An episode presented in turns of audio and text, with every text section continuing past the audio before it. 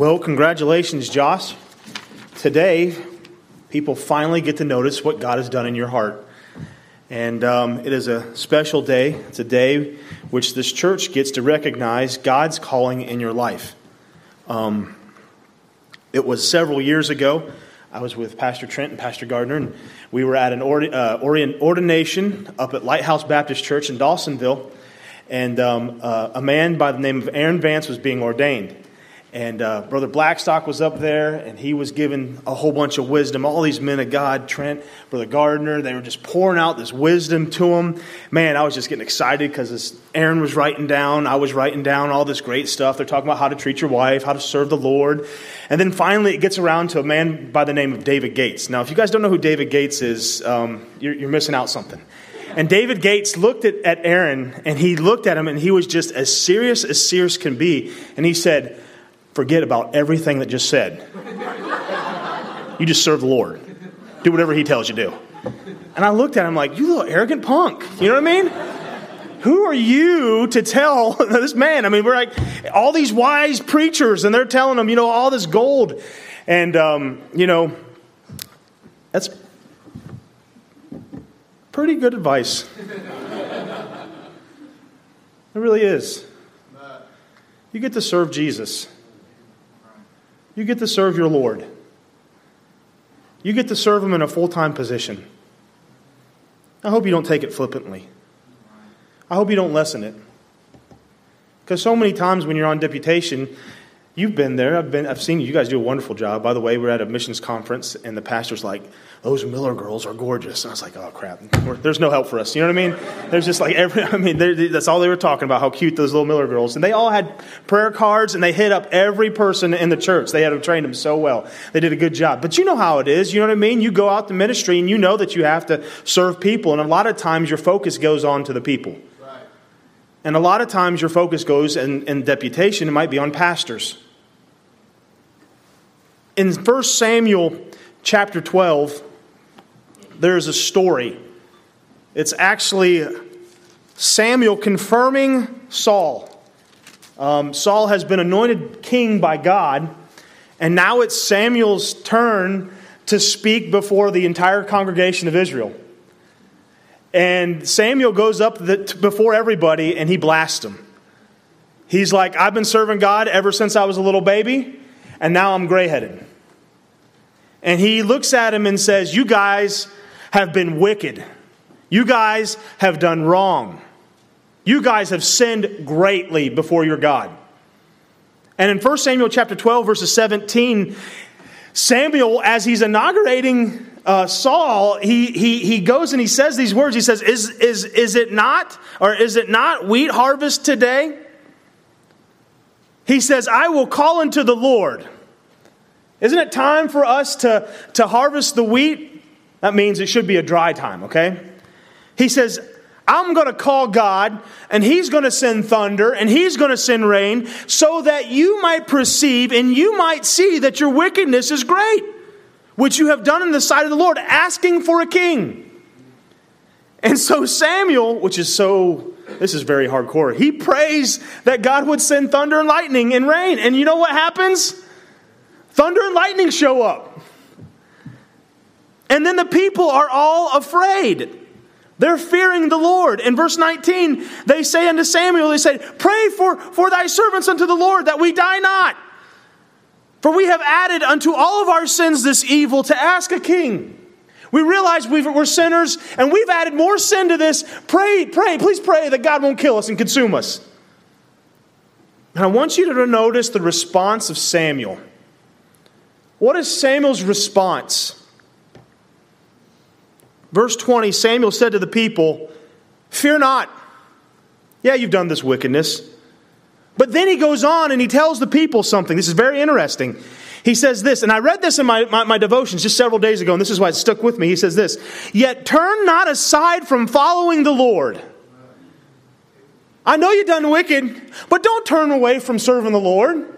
This is what he says. He says, But serve the Lord with all your hearts.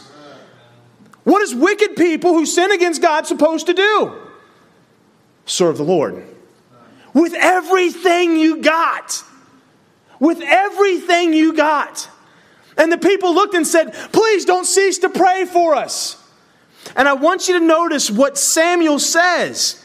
In his response, it just gets a glimpse of what is going on in Samuel's heart. See, Samuel was a prophet. He was a man of God for Israel. Does that make sense? He was the go-between between Israel and God. He was like a judge. He was a man that could, he could actually hear the words of God. And Samuel, when he looks at him in verse number 23, he says, Moreover, as for me, my job, God forbid, God forbid, verse 23, that I should what? Sin against the people? No. Sin against the Lord for what? And ceasing to pray for you. If Samuel would not have prayed for those people, who would he have been sinning against? Those people? Was he doing wrong to those people? No. His service was to who? The Lord. His service was to who? The Lord. I think sometimes we get caught up in that we're serving others and we're not serving the Lord. And today is a day of ordination. We're just recognizing that God has called you to do something, something big for Him. Not us, but Him. Does that make sense? Paper doesn't mean anything. You're serving the Lord. You're serving Jesus. The reason why you preach is because you're serving Jesus. The reason why you're loving other people is because you're serving Jesus. That's your job. That elevates everything in your life, though. Does that make sense? That means, man, I need to make sure my life is right. I need to make sure I'm doing right. Why? Because I'm serving Him, not others. And Samuel says, Hey, guys, I know you've done wrong, but don't quit serving them. Don't quit serving them. Actually, now's the time to serve Him with everything you got. And, and, and I know you guys asked me to pray for you, but I'm not going to stop praying for you because I know I do you wrong. I'm going to not stop praying for you because I want to serve Him and I want to do what's right. And then he tells the people this. Verse 24. This is what he tells them. These are imperatives in the verse. He said, Fear the Lord. Fear Him and serve him. You know what's before the word fear? Only. You're only supposed to fear God, and you're only supposed to serve God. Don't you realize of all the great things He's done in your life? What's our job? What's our job as preachers? We're supposed to serve Him. What's our job What's our job if you're out there and, and, and you're working a, a layman's job? What's your job? What's your job? Serve Him. Serve Him. You say, how in the world can you say that? Well, Colossians chapter 23 says this And whatsoever you do, do it heartily. As unto who? Whatever you do, he's talking to servants. He's talking to servants in this passage.